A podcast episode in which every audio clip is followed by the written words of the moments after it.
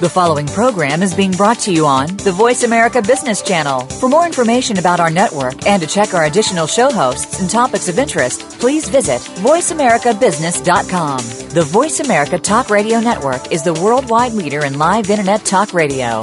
Visit VoiceAmerica.com. The views and ideas expressed on the following program are strictly those of the host or guests and do not necessarily reflect the views and ideas held by the Voice America Talk Radio Network, its staff, and management. Welcome to the Money Answer Show with host Jordan Goodman. Whether you are starting out, deep into your retirement, or somewhere in between, the Money Answer Show has the know how to help you. Now, here's your host, Jordan Goodman. Welcome to the Money Answer Show. This is Jordan Goodman, your host. My guest this hour is Gail Hillebrand. She's the Associate Director for Consumer Education and Engagement at the Consumer uh, Financial Protection Bureau uh, based in Washington, D.C. Welcome to the show, Gail. Thank you. Let's just start with your background a little bit, and then we'll get into the agency's uh, history. Okay. Well, I always like to start with the Consumer Financial Protection Bureau. Our name starts with consumer because we're all about making sure that American consumers get the information and the fair treatment that they need to make the decisions about money that will help them serve their own life goals. So that's what we're all about here at the Bureau. Okay. We are a regulator. We write rules. We're an overseer. We make sure everybody has to follow the same rules, whether they're bank or non-bank providers of financial services. We also work in consumer education to make sure that consumers have the information they need to make the choices that will serve their own goals. Okay, let's tell us a little bit about your background before you got to CFPB. Uh, I worked in consumer uh, policy on consumer issues, particularly on money issues. And unfortunately, I saw a lot of consumers who uh, took out a product that didn't serve them well. And we have a chance at the Bureau to help make sure people know what they're getting into before they make those choices. For people who may not be aware, let's kind of do it, since it's been a pretty brief history, give a brief history of the formation of the CFPB being part of the Dodd Frank regulation, what the need for it was, and, and uh, kind of a little bit of legislative history to create it in the first place. Uh, not only in itself, but it was consolidating many agencies and functions that had been throughout the federal government. Yeah, so during the run up to the mortgage meltdown, a couple of things happened. Uh, some people were too optimistic about the loans they were getting, but many people were getting something different from what they thought they were getting. And they were being underwritten and sold loans based on the temporary rate and not how much it was really going to cost over time. And the result of that was we all got hurt. Some people lost their homes and have the pain of foreclosure. Some people saw their housing values go down, even if they had taken out a loan that wasn't especially unusual or exotic, because if your neighbor's in foreclosure, your house value goes down. Lots of folks lost retirement savings, and many people lost jobs. So as Congress was looking at what to do about the meltdown and how to make sure that we got better consumer protection and financial regulation, they said, let's put it all in one place. And a job that had been scattered out between seven or more federal agencies, consumer financial protection was all put mostly put in one place, and that's the Consumer Financial Protection Bureau. So the mission of the Consumer Financial Protection Bureau is to help consumer finance, finance markets work by making rules more effective, by consistently, fairly, and even-handedly enforcing those rules, and also by empowering consumers to take more control of their economic lives. And we do that by using all of the tools. We understand the markets, we study them, we write rules about them, we apply those rules even handedly and fairly, and we help to educate the customer to ask their own questions. So this all sounds very logical. Why was there any resistance at all to the creation of the CFPB, as there was? Uh, in, in, fact, the chairman was not uh, officially uh, approved by the Senate for quite a while. What, what, what, was the opposition to the creation of the CFPB in the first place? Well, you know, I never talk about politics. We're here now, and um, the reason we're here is that consumer protection wasn't always front and center in thinking about financial services regulation, and there was no federal entity that could write and both write and enforce regulations for non-bank providers. And so both of those things were changed with the creation of the Consumer Financial Protection Bureau. Okay, so we're going to go into a whole bunch of different areas that you are regulating now and uh, educating consumers about. Mm-hmm. Before we get into the specifics, kind of give me an overall view of your view of consumers and their their their sense of financial education, the level of protection of them now compared to before the CFPB was formed. So we'll talk in some detail about the new mortgage rules. That's a fundamental set of new protections for every consumer in the country who is thinking about buying a home and financing it, who already owns a home and maybe refinancing it. That's a big chunk of new rights and protections for consumers. More generally, we do know that uh, consumers do need more uh, financial education, financial skills. The uh, there's a 2009 survey by FINRA where only one third of people said, uh, well, one third of people admitted that they didn't shop around for their last home loan. You're going to save a lot of money if you shop around for a home loan, and leave a lot of money on the table if you don't. And yet, uh, one third of people said, "I didn't shop," and that suggests the actual number might be a little higher. We also know that. Um, not every household in America has emergency savings, and yet that's a very important way to protect yourself in the financial services market. So you can choose, do I need to borrow or should I borrow it from myself, from my savings?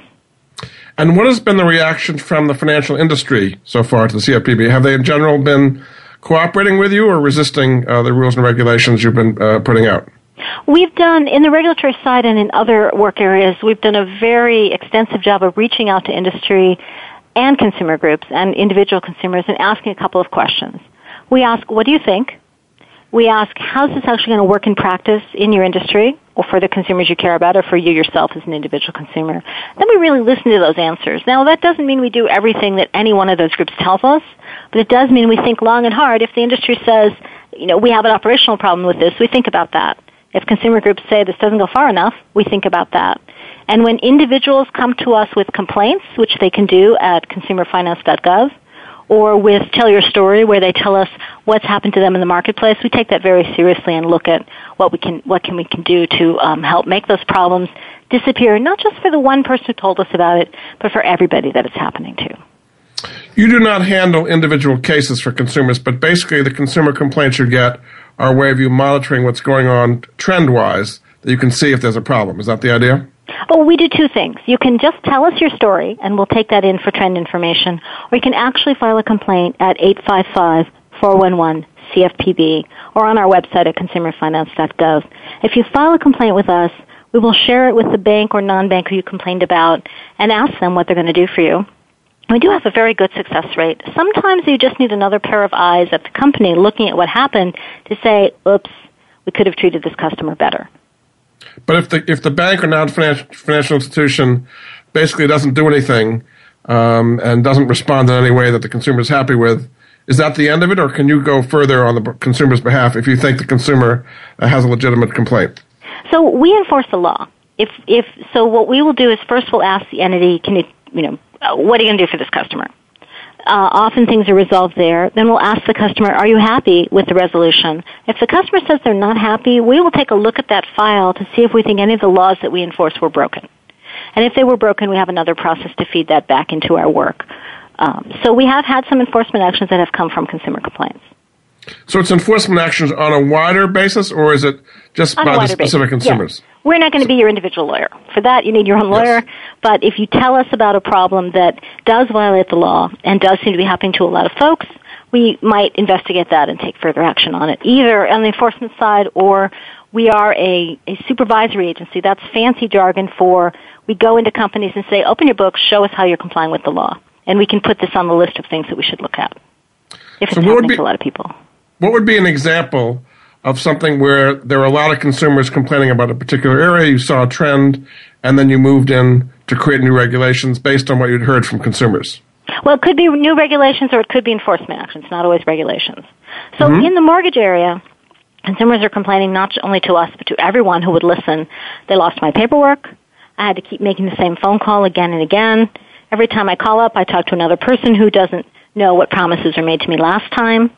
So when we put through the mortgage servicing rule, which is one of the new rules that went into effect just um, January 10, those rules have some pretty common sense requirements to put the service back in servicing. They require that there be a point of contact who actually has access to all the prior communications between you and the servicer so that you don't have to keep telling the same information again and again. They require that the servicer have an information request process. You can ask for information about what they have in their file on you. They require that the servicer have an error resolution process with a timeline so that there's actually a guaranteed time by which they have to investigate what you point out that you think might be wrong. And they even require something really simple that it's hard to believe we didn't have this already, but we didn't. Your payment has to be treated as if it was was good on the day you got it. It has to be credited as of the day that it got to the lending service. So they can't say, oh, you know, we're going to credit all the payments next week. I say, very good. All right, well, let's get into that a little bit because this is really a, a new thing that's kind of come along. Uh, first of all, we described a little bit, but uh, again, describe uh, what the problem has been and what this new it's not only mortgage servicing but it's also upfront in the kind of mortgages you can take in the first place what was the problem and how is this rule designed to uh, alleviate that problem that's correct so the, there, there are the rules address two different kinds of problems one in mortgage origination making of a mortgage and one in servicing in servicing the issue was surprises and runarounds and we've talked about the no runarounds aspect of the new rules there also was a problem continues until quite recently to be a problem with consumers who weren't told about all of their rights and options. So under the new servicing rule, if you are in trouble with your home loan, you should call your servicer. And you should try to get a HUD certified housing counselor. And you can go to HUD.gov and look up how to get a person in your area to help advise you on this, this difficult process. But we were finding that people were contacting their servicers and they were not being told about all the choices available to them. So under the new mortgage servicing rule, if the consumer files a completed application on time for loss mitigation, the servicer will have to look at them for whatever they qualify for and will have to tell the borrower, your lender offers these four programs or these six programs and you qualify for these and you don't qualify for these and here's why not. So you can actually know what's what and make some decisions about, you know, should you try and sell the house? Should you try to keep it? what choices do you have if you can't make the payment and you want to stay in your house? So that's the mortgage servicing side. No runarounds for everybody and prompt and fairer treatment for people who are in trouble. On the mortgage origination side, we all know during the run up to the meltdown, part of the problem is either there was no documentation, so the new rule says, you know what, lenders actually do have to get information about your income and your assets and your credit record and they have to keep it on file. No more, no more paper free loans. They actually have to know something about you before they make the loan. There was a problem with loans being underwritten just on the teaser rate, maybe the first six months rate, and not how much it was really going to cost. And then we had what people called exploding mortgages, where the payments just got so big that people couldn't pay them. And the rule addresses that by saying that every lender has to look at ability to repay. And then it's got some levels of how to do that and some ways to make it easier on certain kinds of safer loans for lenders to decide if you can afford to repay. So whether it's a new loan and you're a home buyer and you really want to keep that home and not just get into it and then lose it, or whether you are thinking about refinancing, your lender will have to ask those questions that they should have been asking all along. How much is your income? How much are your other debts? Are you going to be able to repay this loan over time? And then they'll have to make a reasonable and good faith determination that the lender thinks you can repay the loan on the day they make it. Very good. Okay, we're going to take a break. Uh, this is Jordan Goodman of the Money Answer Show. My guest this hour is Gail Hillebrand. She's the Associate Director for Consumer Education and Engagement at the Consumer Financial Protection Bureau. The website to find out more about the Bureau is consumerfinance.gov. We'll be back after this.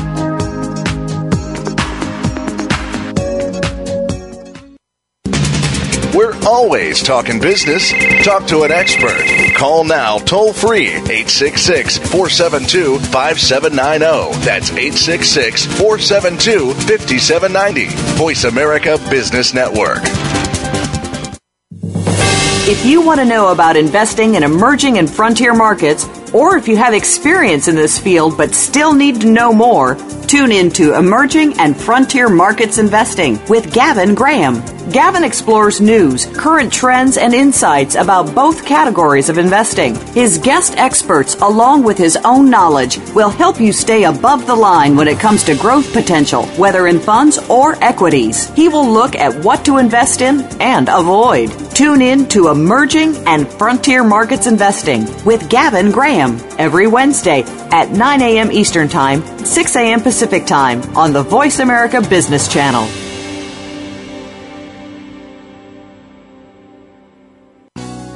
Do you know that over 70% of Americans with severe disabilities are unemployed? Are you one of the 2.5 million Americans with epilepsy? If you are, or know someone struggling with these issues, tune in to Disability Matters with Joyce Bender. On the show, Joyce will discuss these issues as well as others. She will have on nationally known guests that will offer helpful insight on disability matters and let you, the listener, call in with your questions and concerns. So if you struggle with a disability or know someone who does, listen to Disability Matters with Joyce Bender, heard every Tuesday at 11 a.m. Pacific Time here on VoiceAmerica.com. We're always talking business. Talk to an expert. Call now, toll free, 866 472 5790. That's 866 472 5790. Voice America Business Network. You've been listening to the Money Answer Show with Jordan Goodman. If you have a question for Jordan or his guest, please call us now at 866 472 5790. That's 866 472 5790. Now back to Jordan. Welcome back to the Money Answer Show. This is Jordan Goodman, your host. My guest this hour is Gail Hillebrand. She's the Associate Director for Consumer Education and Engagement at the Consumer Financial Protection Bureau. Welcome back to the show, Gail. Thank you. We just wanted to talk a little bit more about this new mortgage rule, the so-called qualified mortgage rule. Now, there are some specific uh, thresholds, I guess you might say, for where the banks are supposed to do as far as debt to income ratios. Why don't you explain that a little bit? Sure. Let me start by just reminding folks where we left off. The basic uh, provision of the mortgage rule is ability to repay. Every lender has the ability to repay requirement, and there are different ways they can show ability to repay. Qualified mortgage is a kind of a carve out to make it easier to show ability to repay for loans that uh, have certain basic basic features of safety. So if a loan does not have negative amortization, you don't end up owing more than you started with. That's negative amortization. And it does not have a balloon payment. So you don't find out you've paid on time all the way to the end and then it costs more, you know, you, you still haven't paid it off. Then it can be a qualifying mortgage if it meets a couple of other things. It can be a qualified mortgage if the points and fees aren't more than 3%, and they can be a little higher on small ones, but 3% generally speaking. And if it either is a 43% DTI, meaning all your debts 43% against your income, or for up to seven years, it's a Fannie or Freddie Mac, Freddie Mac qualified loan, even if it's over that DTI. Or if it's held by a small, made by a small lender who's actually going to hold on to it, keep it in portfolio. So any one of those things combined with slightly safer features like no negative amortization allow a loan to be a qualified mortgage. This is important. Qualified mortgages will be most of the market. We estimate about 92% of mortgages being made right now would fall in that bucket. And lenders can still make loans that do not meet the qualified mortgage definition. They just have to make sure you can afford to repay them. So explain the 43% a little bit. Now, this is all your debts. This would include car loans, credit cards, student loans, all your debts combined could not be more, including your mortgage, could not be 40, more than 43% of your income. Is that correct? That's correct. Now, that's your gross income, so that you haven't even taken out for income taxes and the like. So your gross income versus all your debts, 43%. That's to make sure that you've got some money left over for taxes and groceries and life insurance and all those things that are not debts but that really matter. So it seems to me that's, I mean, a lot of people have bought mortgages and homes with much more than 43%. I mean, it may not be smart, but they've done it anyway for whatever reason. So those people will not be able to get mortgages going forward. Is that what you're saying? No, this is absolutely wrong. People will be able to qualify for mortgages that do not meet the qualified mortgage definition as long as a lender wants to loan them money, which you need, you need now, you always needed that, and as long as the lender is able to make a good faith determination that based on the person's finances, they'll be able to pay the loan back. So what happens if the lender goes ahead and makes a loan based, based on a good faith estimate, mm-hmm. and then something goes wrong with the borrower, they lose their job, they have a disability, whatever, for whatever reason, their income goes down, their other expenses go up for other reasons, and they uh, become delinquent and ultimately default on the loan, do you go back to the lender and say uh, you should have seen this coming, and you know you, you made a mortgage that you shouldn't have made? What happens in that case? No, what happens in that case, the lender would be fine. The rule, the rule is practical and it's balanced, and it thinks about the fact that lenders can't know the whole future, just like you and I don't know the whole future about our economic pictures. That's why we have to say we don't know what's going to happen next. So the loan, the ability to repay requirement is based on the information available and given at the time that the loan is made. If the lender doesn't have to predict whether or not you or your spouse are going to lose your job later, but if you're unemployed on the day they make the loan, they should know about that and they should consider whether, in light of that fact, you have the ability to repay. So, I mean, a lot of people would say that the private industry has already done this. I mean, there was a lot of wild lending on no doc loans and negative amortization loans and all these things back in the mid 2000s. But the, the private industry hasn't really been doing that for three or four years at least. So in certain ways, it's not going to change what's already been a tightened mortgage lending market. Is that what your perception too? Yes. In, in many ways, people are going to qualify today the exact same way they qualified last week before these rules went into effect. But it does mean that as the economy improves and as lenders choose to loosen their underwriting standards, they'll be able to loosen them all the way up to where they're thinking you can repay the loan, but not to loosen them so much that we end up in the situation we had uh, in you know 2007, 2008, where people were being uh, told, "I'll give you a loan." And the payment will be this, and six months or two years later, the payment was twice that much, and they weren't in a position where they'd be able to pay it. Yes, that's Lenders caused have to think about that before they make you the loan. So Yes. really, this is to make sure it doesn't happen again. So I guess the overall criticism of this is that it, it's good. It means there'll be a lot fewer uh, foreclosures and delinquencies, but it's going to be harder for the average person who's got like a middling credit score, 10% down payment, not a long credit history, you know, first time homebuyers in their 20s to be able to qualify for mortgages under this new qualified mortgage uh, rules. So I do not think it will be harder for people to qualify for mortgages if their record shows they'll be able to pay it back. This is designed to make sure that the dream of homeownership remains a dream and doesn't become a nightmare. And the last thing that, that the last thing that's good for consumers is what we had in 07 and 08 where people thought they were becoming homeowners but really they were just losing their down payment and then losing the house. So right now lenders are quite tight and these rules don't require them to be any tighter than they are right now. And in fact, there's some room for them as they start to loosen up for the rules to allow that to happen. We just want to make sure we don't get back in a situation where people are being marketed loans without any consideration of whether they can pay them back. Because that's bad for not only the individual, it's bad for the community, the neighbors, and the neighborhood. Are there specific places on the consumerfinance.gov website that people can find out more about this whole uh, these new mortgage rules?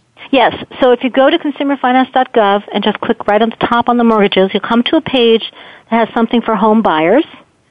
It has something for homeowners who might be more interested in like how do I ask questions about my current loan. It's got sample letters if you need to write to your lender and say I have an information request, I think there's an error. It's got a sample of the mortgage statement that we will all be getting. Some many people are getting that already, but not all lenders chose to send statements. So now if you don't have a coupon book, you'll get a statement. And it also has a guide for housing counselors and others who are helping people uh, understand these new rules. And all of that is at consumerfinance.gov. And will this also change when you're originating a mortgage, when you're taking out a mortgage for the first place? Will this affect the documentation, the HUD one, and the good faith estimate, all the things that go into taking out a mortgage in the first place? Will affect that paperwork that, that consumers would see? The paperwork that you will see when you are getting a mortgage, particularly the paperwork that could be designed better so that you can really compare multiple offers and shop for the mortgage, will be changing, but those rules haven't, that rule has not yet gone into effect, so that'll be changing in 2015, not yet. I see. Okay. All right. Well, that was helpful. Now we're going to go into another area, which is student loans. Okay. Which is which is an area that is of great concern to people. Some people call it a bubble. We have a huge rise in student loans. Uh, delinquencies have been going up. There's just a lot of concern about that. What are some of the concerns that CFPB has about the student loan situation, and what are you preparing, uh, either rules or re- regulations or uh, enforcement to help out in that area? Okay. So uh, in student loans, we estimate that existing student debt is now has now grown to over 1.2 trillion dollars. Some of that is owed by young adults, some of it is owed by their parents, some of it is owed by their grandparents. And at this moment, when young borrowers are graduating into not the best job market we've ever seen, it's a special challenge. Every young person who is listening to this show and has a student loan that they cannot repay ought to take a hard look at income-based repayment. That's a system that allows you to pay a much smaller percentage of your income and stay on time with your loans. That means you protect your credit and keep your good credit record while you are and make a lower payment. So people should look at that. We also have an active um, public service pledge. We're asking public employers to give their employees that certification every year that they're in public service because if you're an income based repayment, you know, say you're a school teacher, you're just not making uh, that much money relative to your student loans.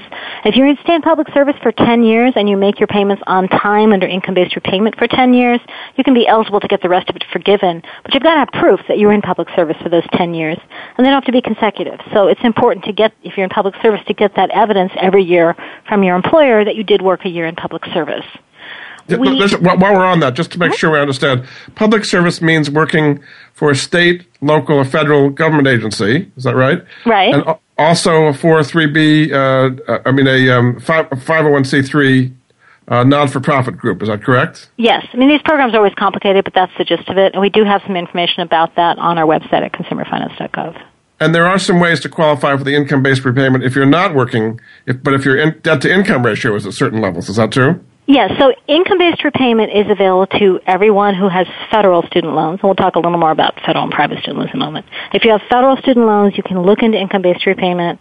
If you are on income-based repayment and you are a public servant, you may be able to get the part you didn't pay in the first 10 years forgiven. And that's why it's so important to document the public service. Okay. All right. So w- once you've documented that, so that's one thing you can do. Mm-hmm. Uh, so w- what are some of the issues you're seeing? The rise in the amount of student loans uh, the interest rates were, were, changed by the rules that were, that were set by Congress over the, uh, the last summer. What are some of the solutions you see for people who have this crushing amount of student loan debt? So, uh, one of the things that we're asking students and families to think about is before you take your first student loan, as you're thinking about how to pay for college, how much to borrow, college is still an engine of economic opportunity in America. It's still really important. But to make sure you understand from your financial aid offer, am I being offered a scholarship or a loan? How much am I going to borrow? What kind of a loan is it? Young people who maximize their federal student loans before they even think about private student loans get a couple of, of important things. They'll generally get a lower interest rate with a federal loan. They get more consumer protections if they run into trouble. This income-based repayment that we talked about is for federal student loans, but not for private student loans.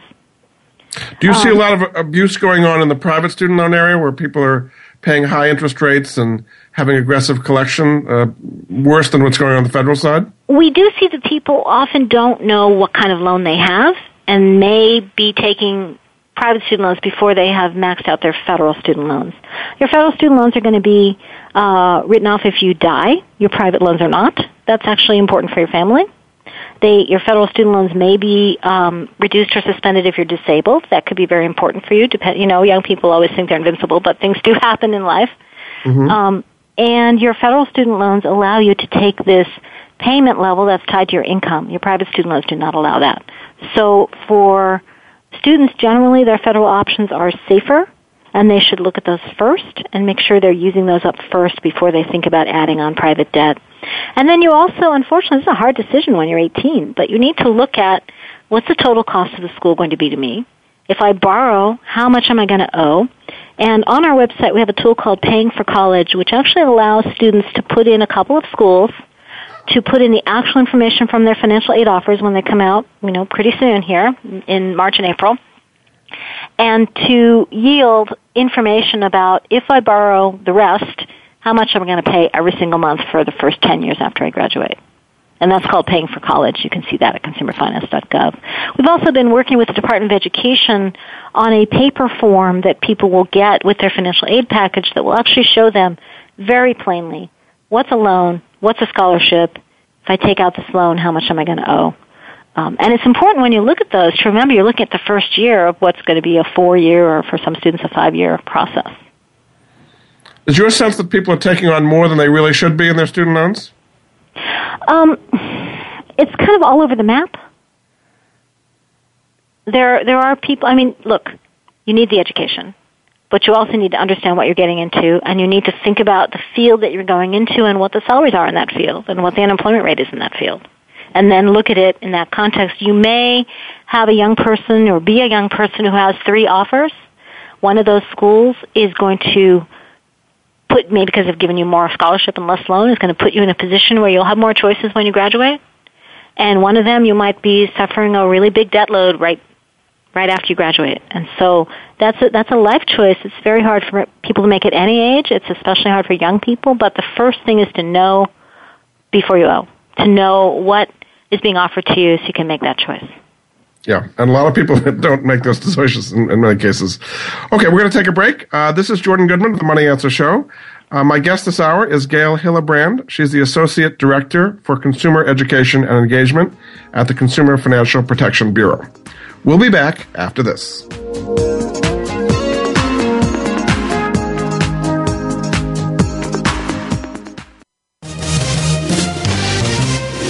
Stocks, bonds, investment opportunities, financial news, and talk.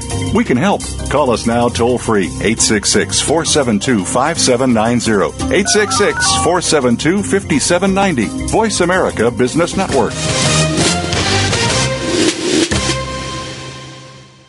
In sales, are you a lion or a vulture? Lions don't wait, they just go for it. Vultures hang around until the lions are finished and just pick up the scraps. How can you set yourself apart as a lion? Join the other aspiring sales lions and listen to Forget Patience, Let's Sell Something with host Ty Maynard. You'll learn the tips and strategies of top sales professionals. You'll gain more clients at a faster rate and at higher margins. If you're a sales professional, business owner, or executive, listen in every Thursday at 8 p.m. Eastern, 5 Pacific on the Voice America Business Channel. Is your business model robust enough? In today's ever changing business environment, people are working to transform themselves, their futures, and their business. Tune in to Business Reinvention with your host, Nancy Lynn. To stay ahead of the game in business, you have to constantly reinvent yourself and your organization. With Nancy's experience and that of her guest experts, you'll learn from stories of inspiration, innovation, and forward thinking. Listen for Business Reinvention live every Monday at 4 p.m. Pacific Time, 7 p.m. Eastern Time on the Voice America Business Channel.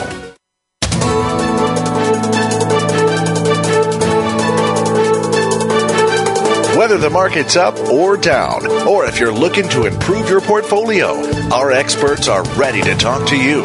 Call now toll free 866 472 5790. That's 866 472 5790. Voice America Business Network.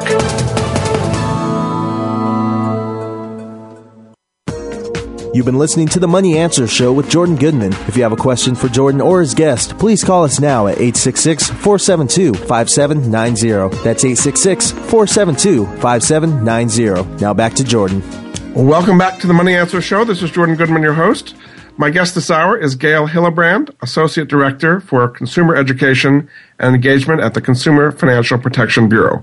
Welcome back to the show, Gail. Thank you we were talking about student loans. One other area is a servicing of student loans, uh, both federal and private. What are some of the problems and what are some of the solutions for CFPB for people whose student loans are not being credited correctly or they're having trouble with the people servicing those loans? So we asked the public what's happening with student loans, and borrowers told us they had lost paperwork, misapplied monthly payments, couldn't get someone on the phone to answer their questions, and particularly in private student loans, very few options when there's financial hardship. We think there's more work to be done to develop something uh, for people who are in trouble and actually want to pay but can't make the whole payment on the private student loan side.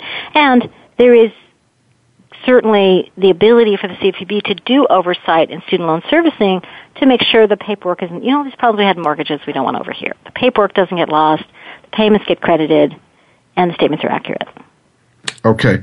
Another area uh, that you've been looking at is payday loans. Um, and uh, these are for people who couldn't get traditional loans, have pretty high interest rates.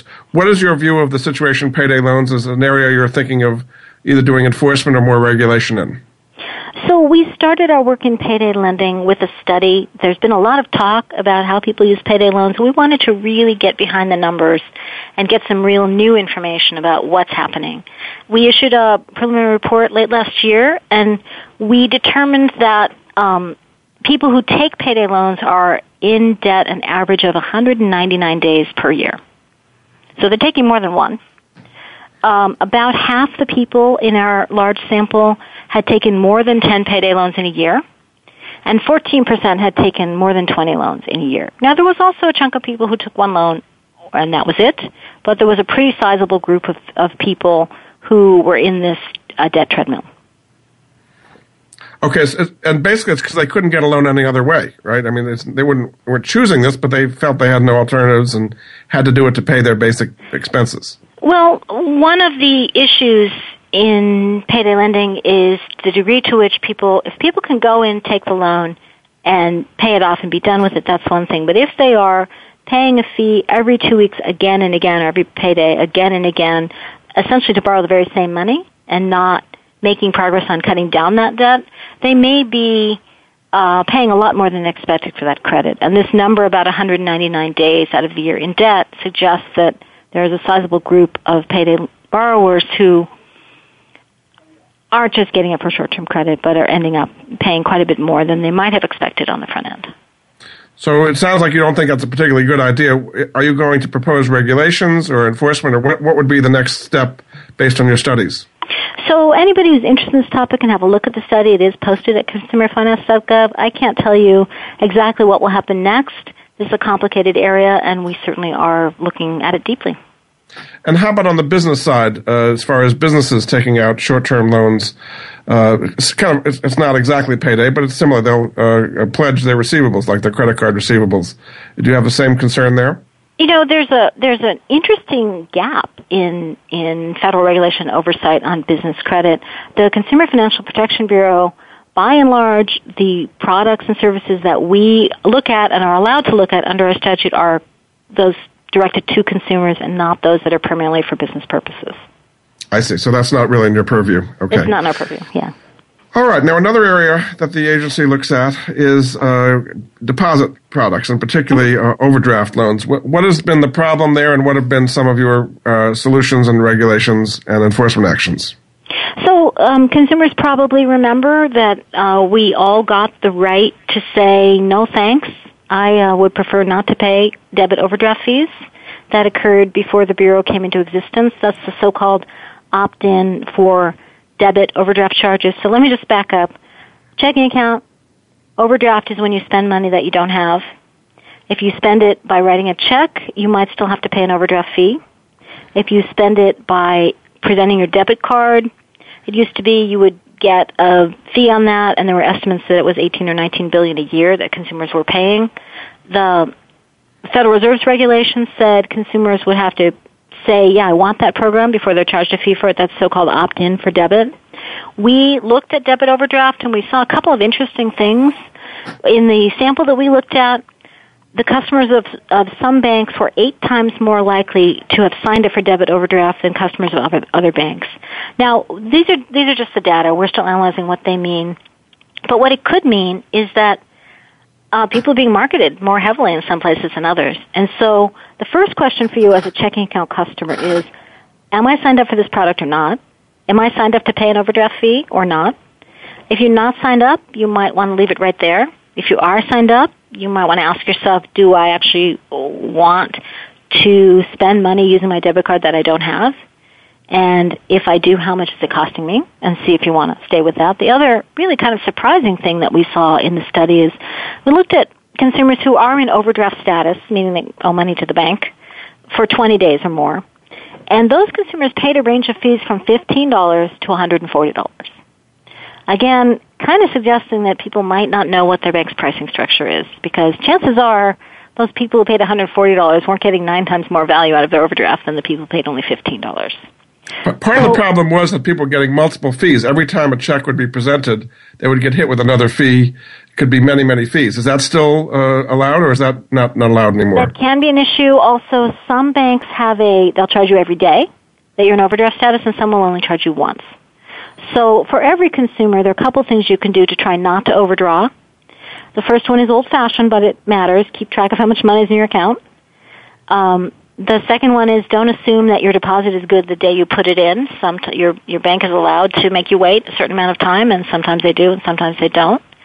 Um, you can use technology to help you. You can sign up for text alerts that will tell you um, if you have a low balance, and that actually can be quite useful if you you know if you get a low balance alert and you you sign up to get an alert telling you what your balance is just before your rent is due or your mortgage is due that might uh, cause you to say, hmm, can I, you know, if I have some money somewhere else, can I move it over here to bring that balance back up and skip these fees?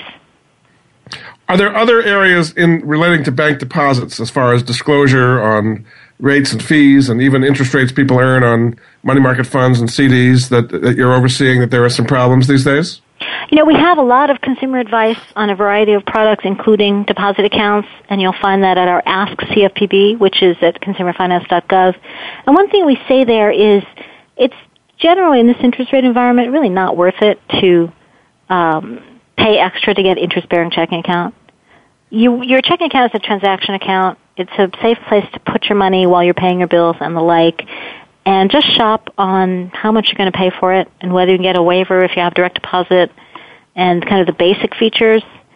It's generally, if you pay extra to get interest bearing checking, you're probably going to pay more in fees during that one month out of the year when you don't keep enough in the account than all the interest you'll earn for the year. With, interest rates where they are now, for sure. That's right. Yeah, well, Another, even when interest rates were higher, you know, one one fifteen or twenty five dollar fee that you didn't expect is going to eat up a whole lot of interest. That's right. Okay, another area you oversee is the Credit Card uh, Act enforcement. The Card Act, I guess, was 2010, and that was mm-hmm. a major piece of legislation. Mm-hmm. Um, how has that changed the, the post Card Act versus to what was happening to consumers before in uh, their, their use of credit cards? The Card Act pretty much has led to the elimination of one of the fees we used to pay, and that's the fee for going over your credit limit. Um, it didn't make it illegal, but the, those fees seem to have pretty much dried up because customers would have had to opt into them, and, and they've just kind of stopped doing that. That's been helpful. Um, the Card Act is giving you a statement that is maybe a little clearer. We think there's a lot more work to be done to make those statements even better and clearer. And for anybody who's carrying a credit card debt, you know, it's it's easy to say just pay it off every month, but if you can't do that, another way to help yourself dig dig out. Two ways to help yourself dig out. One is to pick a, a number, whether it's ten dollars a month or fifty dollars a month, and just try to always add that to minimum payment so you start to get ahead. And the other is to think about using your credit card only for things that are going to last longer than the amount of time it's going to take to pay for them. Because people use that, it for meals and gas yeah, and all kinds of things as consumable. Meals and gas. If you have to do those in cash, you're gonna you're gonna really be thinking about where your money's going. But, but you think in general, a lot of things that were going on before the Card Act that were egregious as far as rates and fees and so on uh, have gone away? A number of those things have gone away. The Bureau has also been very active in doing enforcement activity around so-called credit card add-ons. These are things when you call up to activate your card and they say, would you like to buy this product or that product and the other product? Some of those products were sold in a way that caused consumers to think they had to buy them to keep their card, and that's not okay. Like uh, insurances, particularly insurance coverages of various insurances types, right? and also identity theft coverages.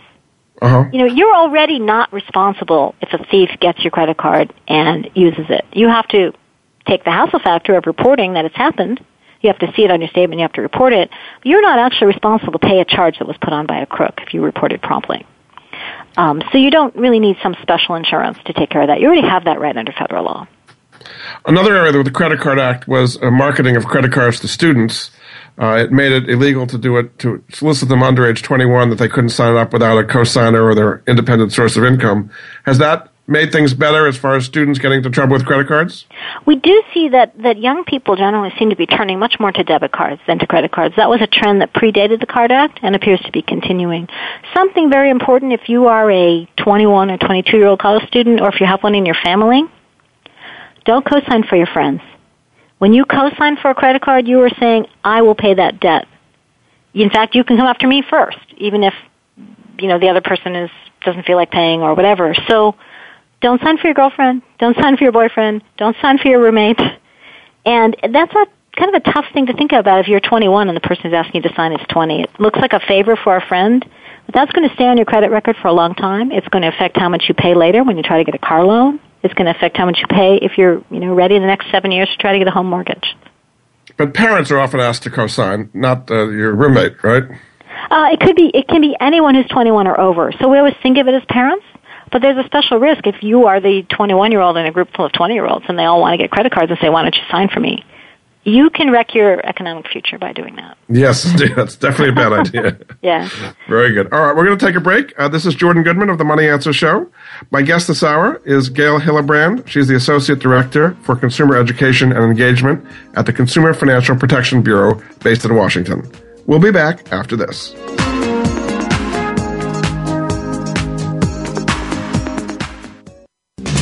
We're always talking business. Talk to an expert. Call now, toll free, 866 472 5790. That's 866 472 5790. Voice America Business Network. Are you looking for innovative ideas on how to achieve your financial dreams? Tune in to Empirical Investing Radio every Thursday afternoon at 2 Pacific, 5 Eastern on the Voice America Business Channel. Join certified financial planners Ken Smith and Ethan Broga to learn how you can obtain financial success. You'll be entertained while you discover techniques to alleviate your financial concerns. Empirical Investing Radio every Thursday at 2 Pacific, 5 Eastern on the Voice America Business Channel. Hi, I'm Joe Swedish, CEO of WellPoint. We proudly support the March of Dimes and all they do to reduce the rate of premature birth in the United States. Though premature births have recently declined, still half a million babies are born too soon each year. We're helping the March of Dimes fund cutting edge research and community programs that help moms and their babies live healthier lives. Please visit marchofdimes.com and join us in working together for stronger, healthier babies.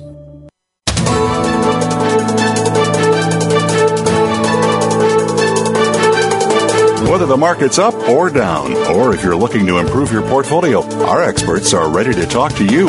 Call now, toll free, 866 472 5790. That's 866 472 5790. Voice America Business Network.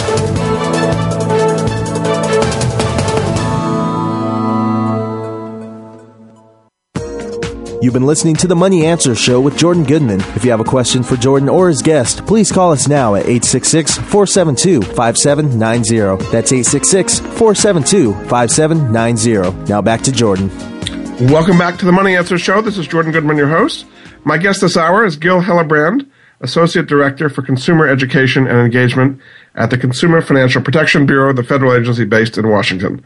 Welcome back to the show, Gail. Thank you.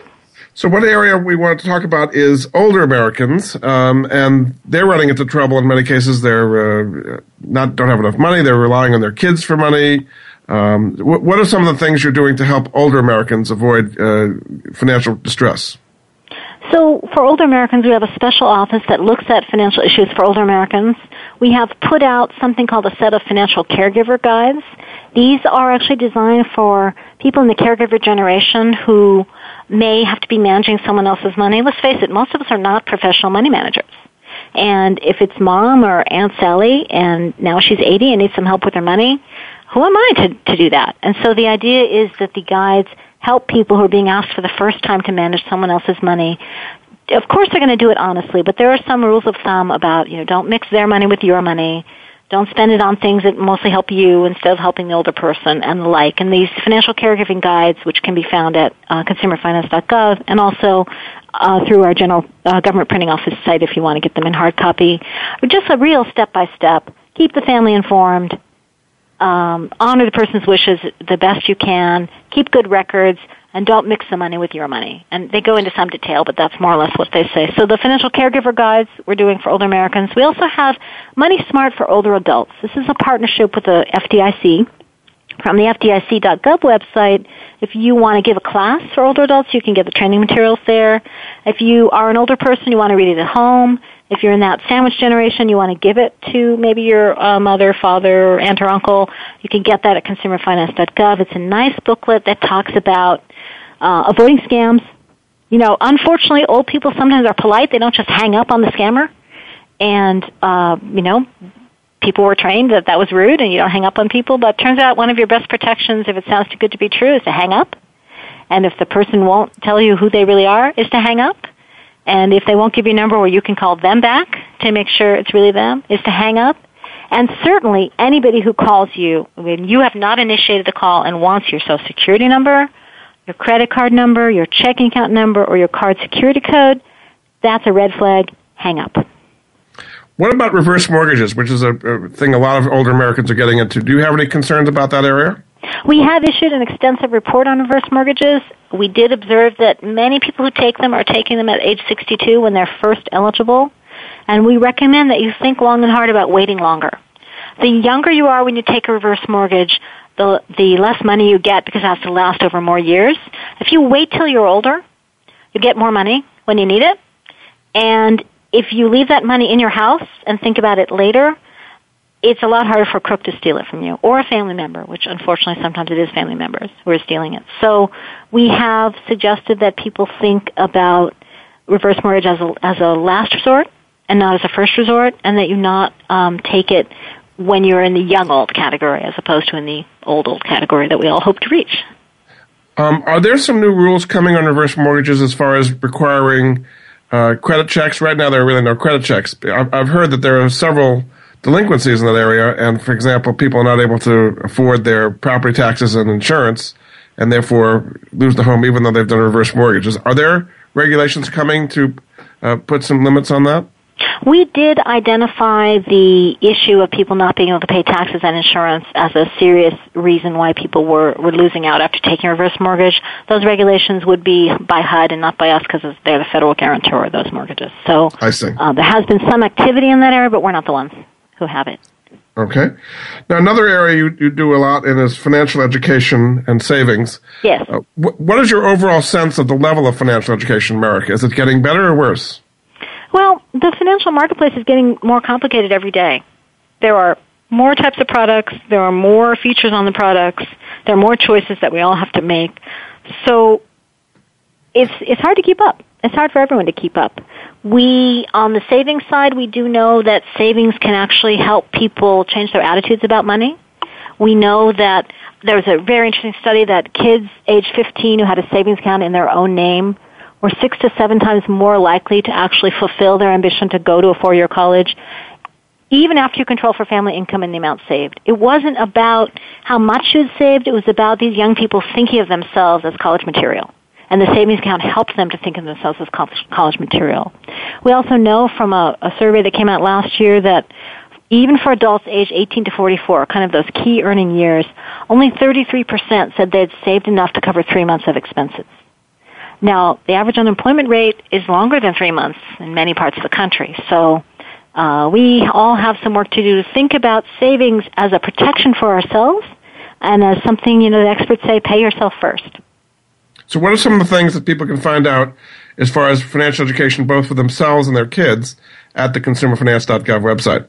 So uh, you can come to uh, consumerfinance.gov, click on the Get Assistance screen, go to Ask CFPB, and you can ask any question you want about products. You can also click over to the Parents button or the Money Basics button. We have a set of questions and answers about things like, my teenager just got her first job, how do I explain the pay stub to her? All the way to my five-year-old uh, goes to the grocery store with me, what can I teach her while we're there together? And it has a series of suggestions about how to talk to your kids about money. We also recommend that people talk to their, you know, if you're in that sandwich generation, you talk to your parents about money. Talk about it when everybody can still talk about it calmly before there's a crisis. That often doesn't so, happen, right? yes. Easy to say, hard to do. You know, right. we, we've all just been home for Thanksgiving and Christmas and Hanukkah and all those other holidays. How many of us said, Mom, I'm so glad you can still manage your money. Have you thought about how you'd like us to help you when that day comes? And part of what the financial caregiver guides will do is is be you know something people can look at together and talk about that. For our kids, we don't have to be money experts to help our kids. It's enough to help our kids understand that you don't get everything you want at the same time. That we make trade-offs about money. We make choices. And sometimes we protect our kids from seeing those choices, but if we help our kids understand that money is about making choices, about making plans, and about planning ahead to get a brighter future, we will help them to develop those habits that they will need to be successful adults. Another area you look at briefly is auto financing. What are some of the problems with people financing cars these days? So, one of the big issues in car finance is shop around before you pick out the car. Shop around before you walk on the lot or in whatever way you're choosing to buy the car. People often uh, don't check all their choices, so check your local banks, check your credit unions. You can pre-qualify for a car loan just like you pre-qualify for a home loan, and compare it to what the dealer is offering you. You may uh, do better on your own, and you will always do better if you're an informed consumer and you've really checked what the pricing are. You know, we will drive two miles to save five cents on a tank of gas we should put that same amount of time in to make sure we save hundreds of dollars on our car loans. Indeed. Uh, another area you regulate is fair lending practices. Uh, do you see a lot of discrimination in lending going on these days? So anybody who feels they, they are or may have been discriminated against should be uh, filing a complaint with us, and that's at 855-411-CFPB. I can't give you a generalization about how much. These are very individualized.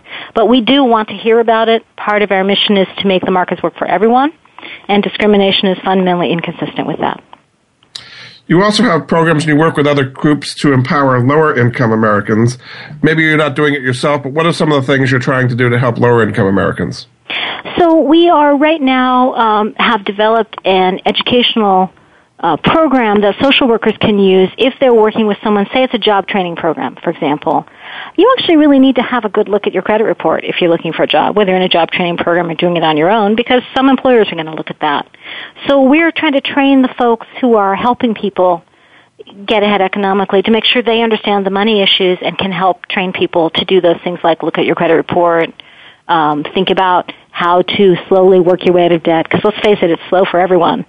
But um, having somebody to help you figure out how to get started can be important. Are you at all involved in helping people with uh, picking health insurance premiums under Obamacare? Uh, that's not our job. It is a major financial issue for a lot of people today as these premiums are going up and they're trying to figure these things out. Um, you know, every every every place you spend money is a major financial issue, but Congress gave us the job of looking at the financial products and services and the decision building decision making skills about money, and that's where we're focusing our attention. Very good. Well, thanks so much. My guest this hour has been Gail Hillebrand. She's the Associate Director for Consumer Education and Engagement at the Consumer Financial Protection Bureau. Their website is consumerfinance.gov. Lots of good things on there that we've talked about. And thanks so much for being a guest on the Money Answer Show, Gail. Thank you. And we'll be back with another edition of the Money Answer Show next week. Goodbye for now. Thank you for joining Jordan Goodman and the Money Answer Show. If you have a question for Jordan, please visit his website at www.moneyanswers.com and be sure to tune in every Monday at 12 p.m. Pacific Standard Time right here on Voice America Business. See you next week.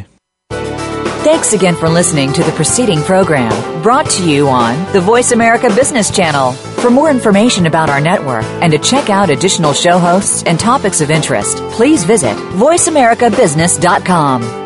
The Voice America Talk Radio Network is the worldwide leader in live Internet talk radio. Visit voiceamerica.com. The views and ideas expressed on the preceding program are strictly those of the host or guests and do not necessarily reflect the views and ideas held by the Voice America Talk Radio Network, its staff, and management.